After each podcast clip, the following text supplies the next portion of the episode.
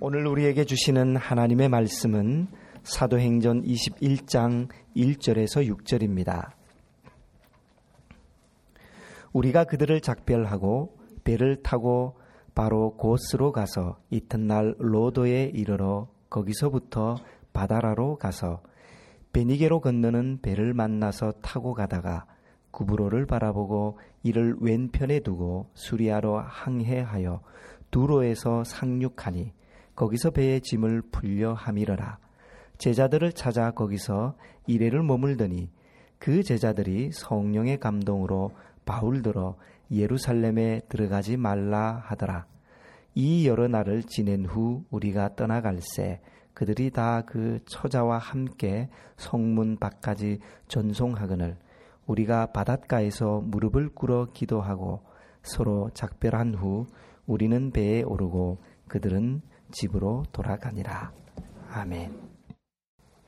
2016년 첫째 주일 예배를 드리는 우리를 위해서 주님께서 2000년 전부터 예비해 두신 오늘의 본문인 사도행전 21장은 1절 상반절에서 이렇게 시작됩니다.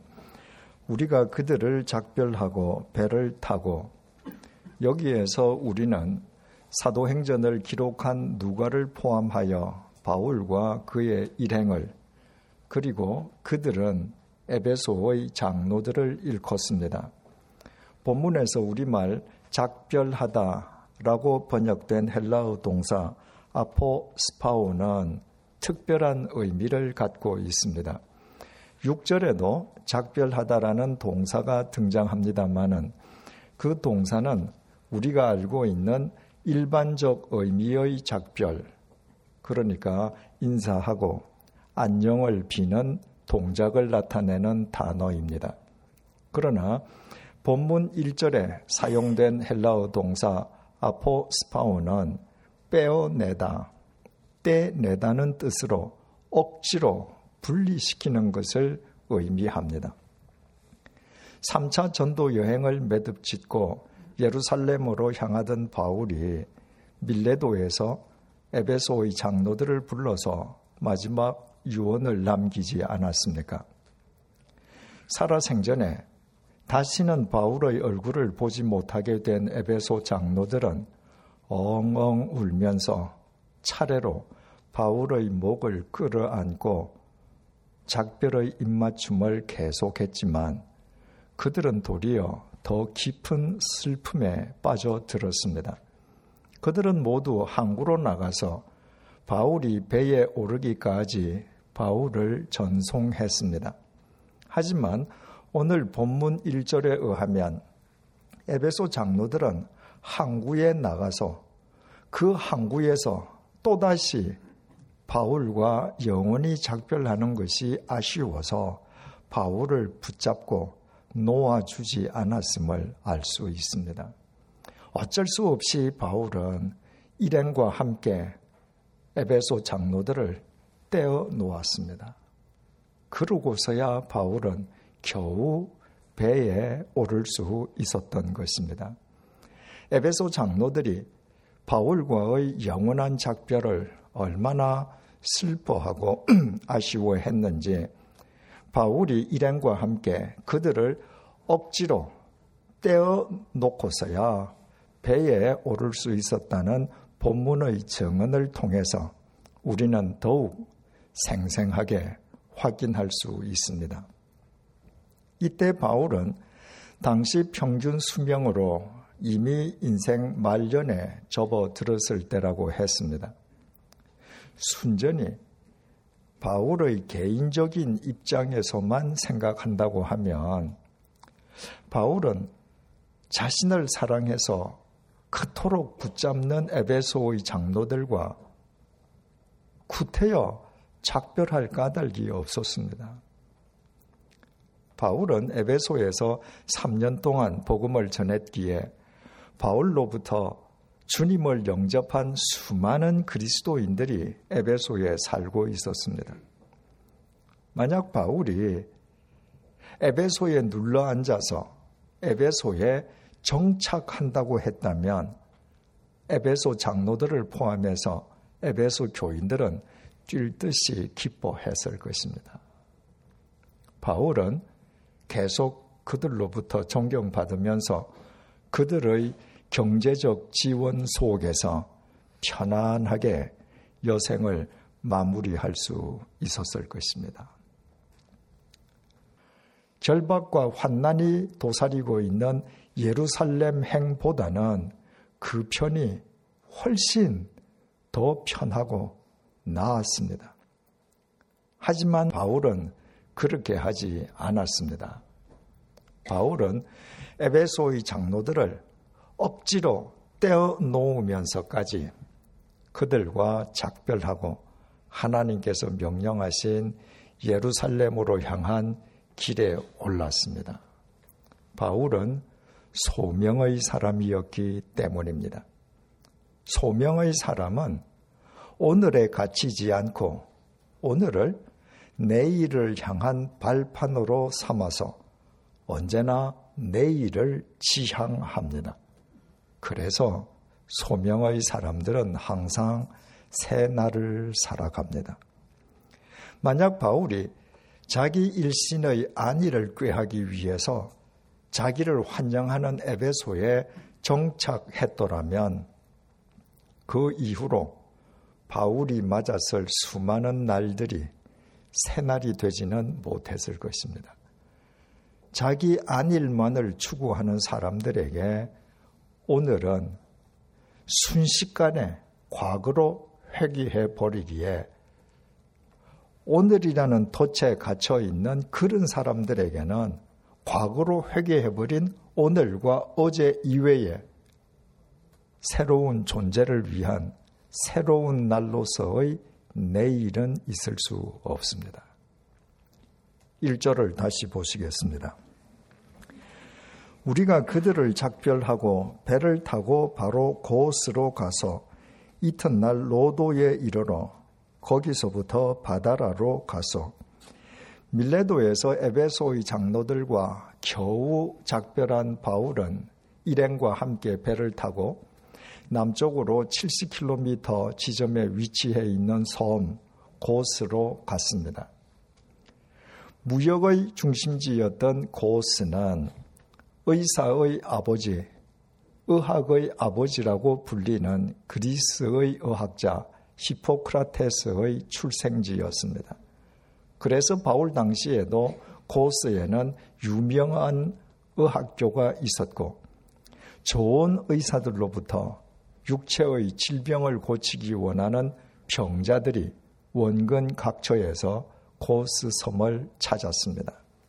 고스 섬이 의학으로 명성을 떨쳤던 만큼 그 섬에는 그리스 신화에 의술의 신으로 등장하는 아스클레피오스의 신전도 있었습니다.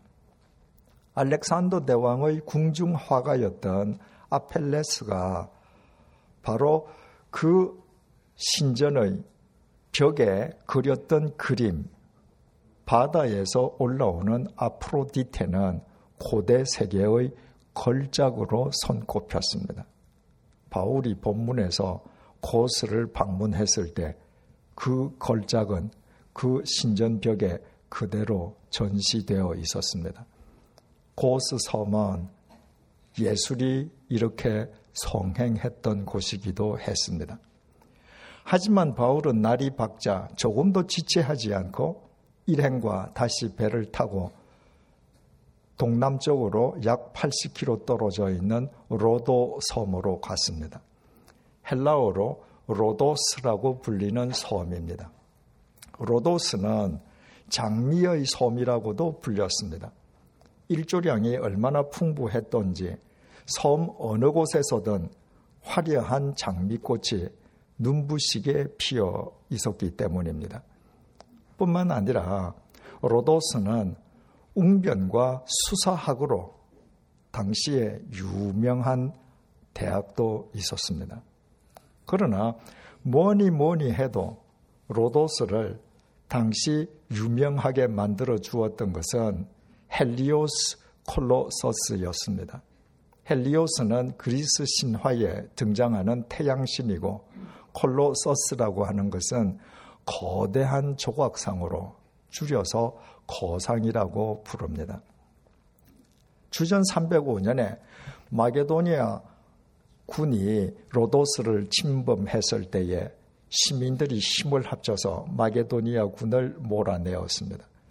로도스 시민들은 그 승리를 자축하기 위해서 청동으로 높이 36m에 이르는 헬리오스 거상을 만들기로 했습니다. 사람 모양의 태양신을 청동으로 36m 높이로 만든다는 것은 당시의 기술이나 장비로는 거의 불가능한 일이었습니다. 하지만 로도스 시민들은 주전 280년경 12년 만에 헬리오스 거상을 완공했습니다. 헬리오스 거상은 완공과 함께 에베소의 아데미 신전과 더불어서 고대 세계 7대 불가사의 중의 하나로 꼽혔습니다. 하지만 불과 56년이 지난 주전 224년에 지진으로 인해서 헬리오스 거상이 무너져 버리고 말았습니다. 그러나 무너져 내린 그 잔해들도 얼마나 거대했던지 무너진 그 청동 잔해들이 또다시 로도스의 명물이 되었습니다. 1세기경에 로마의 군인이자 학자였던 데플리니우스는 자신의 눈으로 그 청동 잔해를 보기 위해서 로도스 섬을 찾아갔다가 자신의 박물지에 이런 기록을 남겼습니다. 신상의 엄지 손가락을 양팔로 껴안을 수 있는 사람은 아무도 없다. 땅바닥에 무너져 내린 신상의 손가락이 얼마나 큰지 그 손가락을 양팔로 껴안을 수 있는 사람이 없었다는 것입니다. 9세기가 흘러서 주후 654년에 아랍인들이 로도스 섬을 점령했습니다. 그들은 그 청동 자네들을 분해해서 시리아의 유대 상인들에게 팔아버렸습니다. 그래서 전설의 헬리오스 거상은 흔적도 없이 사라져 버렸습니다. 열흘 전인 12월 24일 날 영국의 더 타임즈지가 2억 5천만 유로 지금 우리 돈으로 3,200억 원을 들여서 로도스에 새로운 헬리오스 거상을 세우는 프로젝트가 추진 중이라고 보도했습니다. 단순히 36m의 옛 헬리오스 거상을 복원하는 것이 아니라 옛 헬리오스 거상보다 4배나 더 높은 135m의 새로운 헬리오스 거상을 건립할 계획이라는 것입니다. 그 높이라면 뉴욕에 있는 자유의 여신상보다 40m가 더 높습니다. 그로 인해서 세계 많은 사람들의 이목이 갑자기 로도스 섬에 집중되었습니다. 2000년 전에 바울이 로도스 섬에 도착했을 때 바울은 항구에 무너져 그대로 방치되어 있는 헬리오스 거상의 그 거대한 청동 잔해들을 보았을 것입니다. 로도스에서 배를 갈아탄 바울은 일행과 함께 동쪽으로 85km 떨어져 있는 소아시아 반도 남쪽 항구 바다라로 갔습니다. 바다라는 해상 무역 항구 도시로서 그 지정학적 이점 때문에 계절에 상관없이 항상 수백 척의 상선들이 경유하는 해상 교통의 요충지였습니다. 뿐만 아니라 그리스 본토에 있는 델피 신전에 필적하는 아폴로 신탁소가 있는 곳으로도 유명했습니다. 이처럼 바울이 일행과 함께 밀레도를 출발해서 거쳤던 곳은 그저 그렇고 그런 곳들이 아니었습니다. 바울이 거쳤던 곳들은 소아시아 반도 연안의 에게해와 지중해 연안에서 빼어난 도시들이었습니다. 평생 지병에 시달렸던 바울은 히포크라테스의 고향이자 유명한 의학교가 있고 모든 병자들의 이상향인 고스 섬에서 자신을 괴롭히던 육체의 질병을 고치면서 육체적으로 편안한 노후를 지낼 수도 있었습니다. 뛰어난 설교자였던 바울은 웅변과 수사학이 발달한 장미의 섬 로도스에서 웅변과 수사학을 가르치면서 보다 안정된 노후를 살아갈 수도 있었습니다. 해상 교통의 요충지여서 항상 수백 척의 상선들이 경유하는 바다라에서 천막 제조업으로 큰 돈을 벌 계획을 세울 수도 있었습니다. 그러나 바울은 육체적이거나 경제적인 이점을 지니고 있는 그 빼어난 곳들을 단지 고치는 경유지로만 삼았을 뿐 어느 곳에도 집착하거나 정착하려 하지 않았습니다. 만약 그랬더라면 그 이후에 바울이 맞은 수많은 날들은 새날이 되지 못했을 것입니다. 2절을 보시겠습니다. 베니게로 건너가는 배를 만나서 타고 가다가 바울 일행은 목적지인 예루살렘으로 가기 위해서 바다라에서 베니게로 직행하는 배를 탔습니다.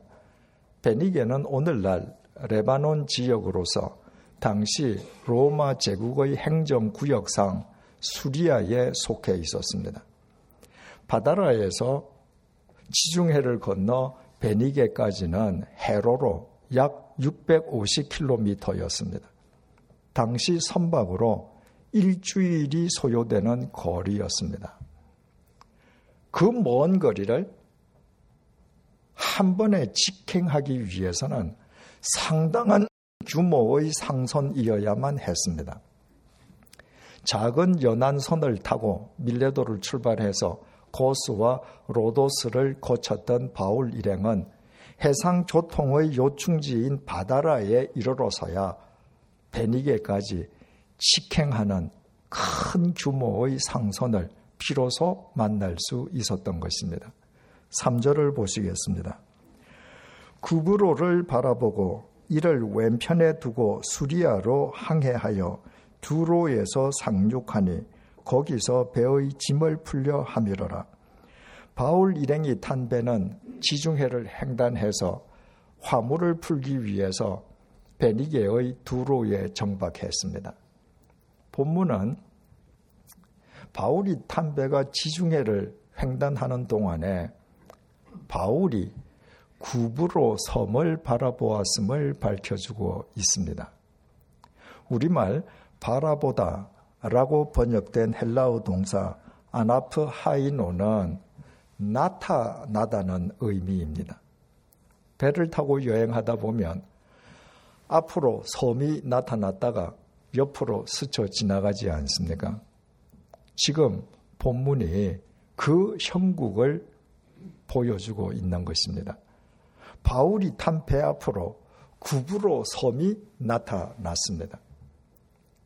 그리고 서쪽에서부터 약간 북동쪽으로 약 200km에 걸쳐서 뻗어 있는 구브로 섬이 바울이 타고 있는 배 왼편으로 계속 보였습니다. 바울은 그 배 위에서 최소한 만 하루 이상을 밤낮으로 구브로 섬을 볼 수 있었을 것입니다. 오늘날 터키 대륙을 일컫는 소아시아 반도 연안에는 수없이 많은 섬들이 있습니다. 그런데 바울이 지금까지 배를 타고 오면서 바울이 탄 배 앞에 나타났다가 옆으로 스쳐 지나갔을 그 수많은 섬들 가운데에 성경이 섬 이름을 밝힌 섬은 단 한 섬도 없었습니다. 그런데 구브로 섬만은 바울이 탄 배 앞에 나타났다가 배 왼쪽으로 계속해서 그 섬이 보였음을 유독 본문이 증언해주고 있는 까닭이 무엇이겠습니까? 길이가 200km에 달하는 그래서 지중해에서 세 번째로 큰 섬이었기 때문이었겠습니까? 아니면 사도행전을 기록한 누가가 아무 의미도 없이 그냥 그렇게 한번 써 본 것이겠습니까? 성경은 하나님의 말씀입니다. 그러므로 성경에 기록된 내용과 단어마다에는 절대적인 의미가 내포되어 있다고 했습니다. 구부로는 전도 여행에 나선 바울의 첫 전도지였습니다. 그리고 약 13년에 걸쳐 세 차례 지중해 세계를 전도 여행을 한 바울 앞에 그 구부로 섬이 지금 다시 나타난 것입니다. 약 13년 만에 바울이 전도 여행의 원점을 지금 스쳐 지나가고 있는 것입니다. 바울은 배 위에서 최소한 하루 이상을 계속 그 섬을 바라보았습니다. 그 섬의 경관을 감상했다는 말이 아니었습니다. 그 섬은 지난 세월 동안 바울 자신을 이끌어 주신 하나님의 손길과 바울 자기 자신의 삶을 비춰주는 화면이었습니다. 바울은 안티옥 교회의 담임 목사였던 바나바의 초청으로 안티옥에서 공동 목회를 하던 중에 성령 하나님의 지시에 따라서 제1차 전도 여행에 나섰습니다. 그리고 첫 전도지였던 구브로 섬에서 바울 생애에 중요한 두 가지 변혁이 일어나게 됩니다. 첫 번째 변혁은 바로 그 섬을 관통하는 동안에 바울의 이름이 바뀐 것입니다. 바울의 이름은 본래 사울이었습니다. 사울은 이스라엘 초대 왕의 이름이었고 바울은 초대 왕을 배출한 베냐민 지파 출신이었습니다. 바울의 아버지는 아들에게 사울 왕처럼 위대한 인물이 되라고 이름을 사울이라고 지어 준 것입니다. 바울이 젊은 시절에 유태교 내에서 출세하기 위해서 교회를 짓밟는데 누구보다도 앞장섰던 것은 그의 본명이 사울이었던 것과 무관하지 않았습니다. 그런데 첫 전도지인 구브로를 간통하는 동안에 바울의 이름이 사울에서 바울로 바뀌었습니다. 바울은 작다라는 뜻으로 본래 멈추다, 단념하다는 의미의 동사 파우오에서 파생되었습니다. 주님의 부르심을 받은 이후에도 옛 이름 사울로 불리던 바울은 첫 전도지인 구브로를 관통하면서 자기 자신을 크고 대단하다고 여기던 생각을 완전히 버렸습니다. 교회를 짓밟던 폭도였던 자신을 전도자로까지 세워 사용하시는 하나님의 손길 앞에서 바울은 하나님의 그 은혜의 손길 없이는 아무것도 할 수 없는 지극히 작고 작은 바울이 된 것이었습니다. 첫 전도지인 구브로 섬을 관통하면서 바울에게 나타났던 두 번째 변혁은 그가 전도팀의 우두머리가 된 것이었습니다. 안티옥을 출발할 때 전도팀의 우두머리는 안티옥 교회 담임 목사였던 바나바였습니다. 하지만 첫 전도 현장에서부터 바울의 역량이 두드러져 나타났습니다. 바나바는 전도팀의 우두머리 역할을 기꺼이 바울에게 양보했고 바울은 겸손하게 순종했습니다. 그 이후부터 전도 여행은 철저하게 바울의 소명 의식 하에서 계속되었습니다. 구부러 섬의 다음 행선지였던 버가에서 바울이 풍토병에 걸리고서도 전도 여행을 포기하지 않고 오히려 험산 줄령의 타우루스 산맥을 넘어서 비스디아 안티오까지 찾아갔던 것은 바울에게 전도팀의 우두머리로서 투철한 소명감이 있었기에 가능했던 일이었습니다. 이처럼 첫 전도지인 구브로 섬을 간통하는 동안에 바울에게 일어났던 이 두 가지 변혁은 바울의 전 생애에 걸쳐서 바울에게 지대한 영향을 미쳤습니다.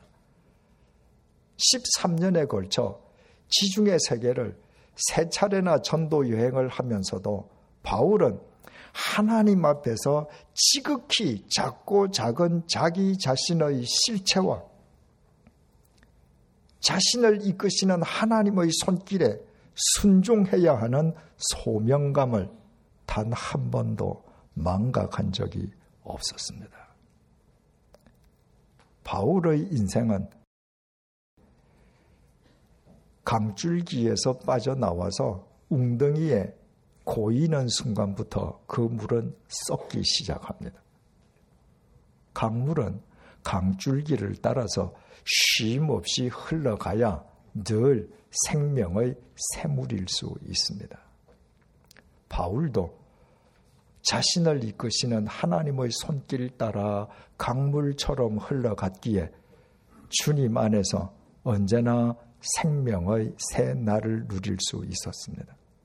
그리고 13년이 지나서 지중해를 횡단하는 바울 앞에 지금 구부로 섬이 나타났습니다. 바울이 전도 여행의 원점을 지금 스쳐 지나가고 있는 것입니다.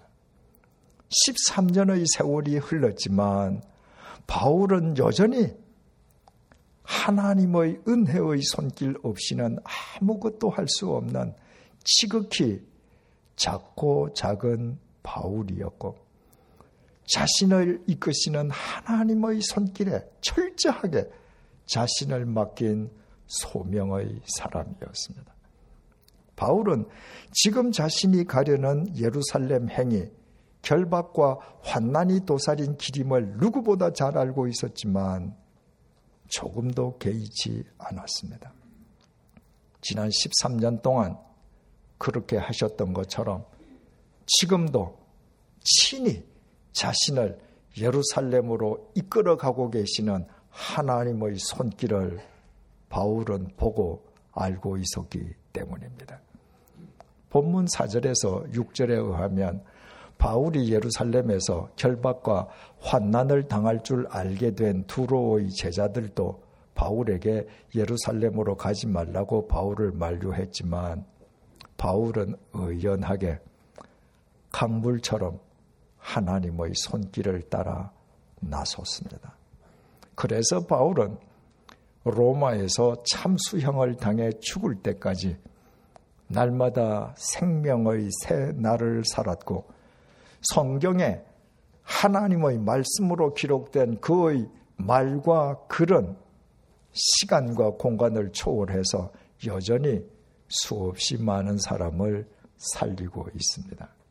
올해 우리 교회의 표를 따르자면 바울이 믿었던 하나님의 손은 그 정도로 길었습니다.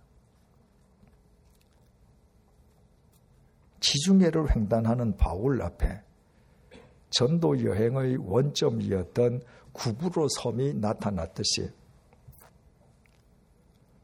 우리 인생 항로 앞에 2016년이 나타나서 우뚝 서 있습니다. 이 2016년을 화면으로 삼아서 지난 세월 동안 우리를 이끌어 주신 하나님의 손길과 우리 자신의 삶을 한번 되돌아보십시다. 우리에게도 밤이 지나가면 어김없이 수많은 아침이 동터섰지만 그 많은 날들이 우리에게 새날이 되지 못했던 것은 우리가 그리스도인답게 살지 못했음이요. 우리가 그리스도인답게 살지 못했던 것은 하나님을 온전히 믿지 못했기 때문이 아닙니까? 올해 우리 교회의 표어는 민수기 11장 23절 말씀에 기인한 여호와의 손이 짧으냐입니다. 여호와의 손은 결코 우리 손처럼 짧지 않습니다. 천지를 창조하신 여호와 하나님의 손은 우리 손처럼 한계를 갖고 있지 않습니다. 우리 손이 불가능하다고 해서 하나님의 손도 불가능한 것은 아닙니다. 온 우주 만물을 주관하시는 하나님의 손에는 능치 못한 일이 없습니다.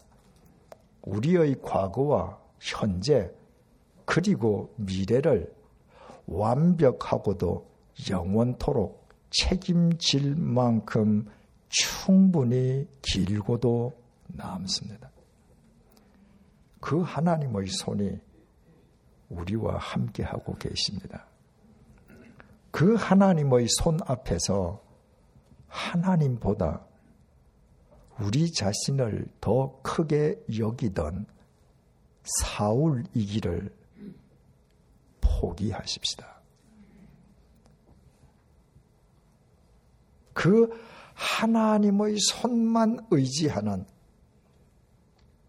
지극히 작고 작은 바울로 살아가십시다. 그 하나님의 손이 이끄시는 대로 흐르는 강물처럼 그리스도인답게 소명의 삶을 살아가십시다. 삼위일체 하나님께서 우리에게 주시는 새해, 새 날을 우리는 날마다 누리게 될 것이요. 우리가 새로워지는 만큼 이 세상도 새로워질 것입니다. 기도하시겠습니다. 나는 그동안 삼위일체 하나님을 믿는다면서도 하나님의 손을 거저 나의 손 정도로만 여겨왔습니다. 그래서 입으로는 그리스도인이었지만 삶으로는 그리스도인답지 못했고 결과적으로 수없이 달력을 교체했지만 그 어느 해도 새해를 누리지는 못했습니다. 그럼에도 하나님께서 여전히 우리를 믿어주시고 또 한 해의 기회를 허락해 주셔서 감사합니다. 결코 짧지 않은 하나님의 손, 천지를 창조하신 하나님의 전능하신 손이 우리를 붙들고 계심을 늘 기억하며 살아가게 해 주십시오. 하나님보다 나를 더 크게 여기던 사울의 삶을 과감하게 벗어 던지게 해 주십시오. 하나님 앞에서 지극히 작고 작은 바울이 되어 흐르는 강물처럼 어느 한순간에도 정체함이 없이 하나님의 손이 이끄시는 대로 그리스도인답게 소망의 삶을 살아가게 해 주십시오. 그리하여 올해는 정령 하나님께서 주시는 생명의 새해, 새날을 마음껏 누리게 해 주십시오. 이 세상은 우리가 새로워지는 만큼만 새로워진다는 사실을 언제 어디서나 잊지 않게 해 주십시오. 예수님의 이름으로 기도드립니다. 아멘.